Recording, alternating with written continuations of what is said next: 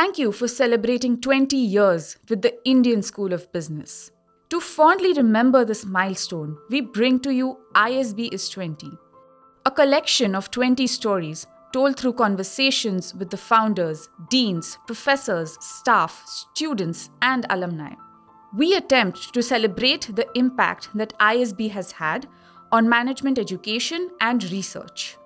Starting our journey in 2001, with a graduating class of 128 students, ISB has grown today into a recognized world class institution. This series helps us pause and reflect on what brought us where we are today and the path that lies ahead. In this episode, tune in to hear about a professor's journey from being a student at ISB to a faculty at the school. Prasanna Tantri who is an associate professor of finance and executive director at the Center for Analytical Finance, recalls his experience. I don't know, you know, whether I qualify as a success story that you know typically people associate with because you had people who started uh, you know businesses and unicorns and all. So I don't fit into that way of measuring success. But yes, ISB did have a big role to play in in, in my life and my career when I came to ISB, I came like everybody else, uh, you know, trying to do an MBA to get a better job after that. You know, that is a, I'll be uh, sort of lying if I tell you that I had some great vision or something when I came here. The very plain and simple expectation was to get a better job. So I first year job of uh, my job was selling insurance policies. My job was to hire insurance agents, train them, and make them sell policies would go on calls with them and make them. So that's why it's called a unit manager. What that job tells you is to, you know, the way they measured in our organization, ICICI Prudential, when I was there, the focus was always on activities. So think about funnel. Every day, my manager used to ask me, how many new recruitment calls you did, how many field visits you did, and then closure, you know. So I applied exactly same logic to research. So when I when I think about it, research also involves thinking about new questions, collecting data, you know, uh, uh, sometimes, you know, then, then analysis, writing papers, presenting them, and publish, trying to publish them. These are different things. So I have a very disciplined process, like in, in sales, that at any point of time, this funnel is, you know, this is in, in sales they call funnel. You should have all activities going on at the same time. So if you ask me at any point of time, I have new ideas going on, I have data collection going on. I have uh, you know some papers under analysis going on, some papers under advanced stages going on, some papers uh, submission, some papers revision, right? So this keeps this thing you know it it won't be very uniform. You know sometimes you have more of this, but you won't have a a dull moment you know you have all all uh, things covered up so then it becomes a kind of a production system right you have some papers getting published new things coming in and and that's the approach i follow so typically in, in ISB what happens is you have faculty from outside coming visiting faculty. So there's one complaint that students usually have is you have American cases and non-Indian cases and all. Mine is a complete Desi course, you know, out and out what's going on in the Indian economy. So that's what I teach. It's reasonably popular within ISB. I teach in both the campuses. My area of research is mostly banking. So I look at the interface between banking, politics, and real economy, uh, and regulation and what roles they play. So my, my focus was, has, is on what's happened in India in the last 10 15 years, and most of my research papers on that. I also do occasionally uh, things on financial inclusion and other uh, related areas. So I'm very narrowly focused as far as research is concerned. That's my area of research. And because banking, unlike in many other countries, it's usually banking is what? It's making savers and investors meet, right? Here, uh, in, in an emerging market con- context, they have significant more real economic consequences. Yeah, I used to lead a team of selling insurance policies. That actually opened up my eyes about how people think about finance. Now, there are books in BCom will tell you how what should they do, and when you go to the field, you see what they do, and then you realize gap, and and and that gives you, uh, you know, that leads to a lot of questions. What else to do? Maybe I thought go to business school, find out, you know, BCom my learning was inadequate.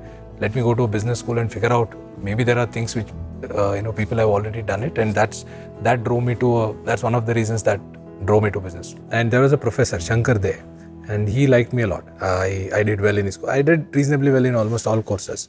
So he had a job at CAF, associate director job. Uh, CAF is Center for Analytical Finance, which I head now. So the job was he was having a project securitization. He was also interested in solving access to credit problems. So there the problem was the small and medium enterprises they have receivables from big companies. Let's say think about some part supplier to Maruti. This person has receivables from Maruti, right? And which will come for sure. But then it will take time for this Maruti will stretch as much as possible, delay because they have power over the small guy.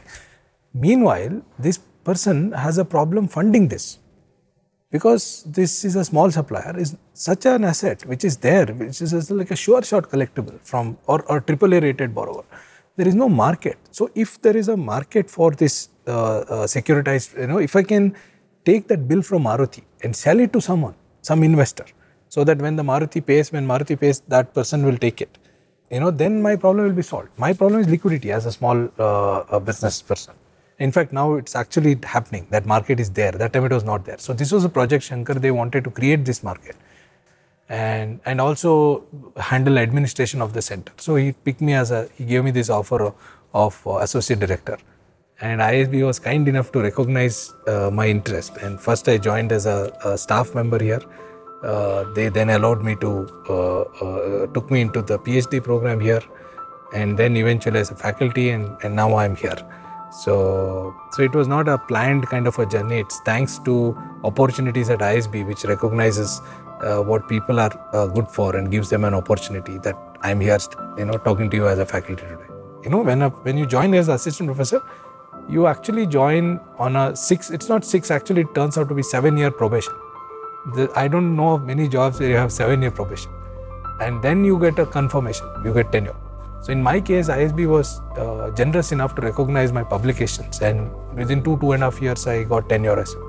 So that was also uh, happened quickly. So so far so good. ISB has been very kind to me. In one of the sort of accept, I got some award for teaching. So in one of the ex- acceptance speeches, I said that I feel here there is a conspiracy conspiracy to make you successful.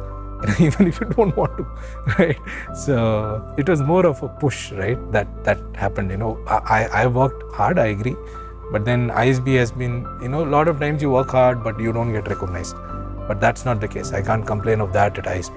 Now, the second uh, question you, asked is why am I interested?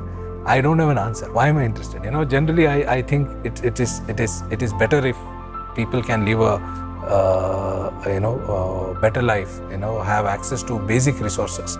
Uh, you know, uh, and without uh, you know, because that that's required for stability of society. Also, let's forget all the you know all other grand grand ideas. Uh, to, for society to be stable, you need to have people having access to you know access to resources. I am not talking about equality of outcomes. There should be equality of opportunities. Uh, to have equality of opportunities, people should have access. You know, you should you should have at least you should have an education loan, access to education loan to get education, right? So again, finance comes in there as well, right? So I see financial angle in most of the real problems. That's how I'm wired, maybe, and that's why I'm interested uh, I did not start with working on monetary policy, but I teach in my classroom. So, in fact, I have three, four papers on. One of them, uh, uh, and, and regulation also, where the question itself came from students. A question from maybe now it's slightly modified and after I thought, but the original thought uh, for that question comes from. So, reverse is definitely there. In India, if you are focused on research, if you uh, if, if you're interested in teaching, there are a lot of people, very very talented people in business uh, who want to, uh, you know, uh, who are, who, are, not now sick and tired of doing the same thing again and again, and who want to explore an academic life. You know, especially there are people after working for five years, they want to do something.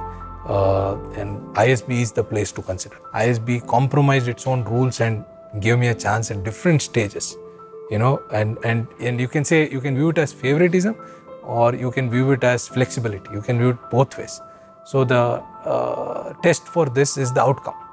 You know, after that, what happened, right? So that's what uh, uh, the flexibility that ISB shows, and the eagerness to rec- recognize talent and support. And as I said, I, I repeat, you know, this is like once you start working hard, here, focusing on what you want to do, it will do everything to make you successful.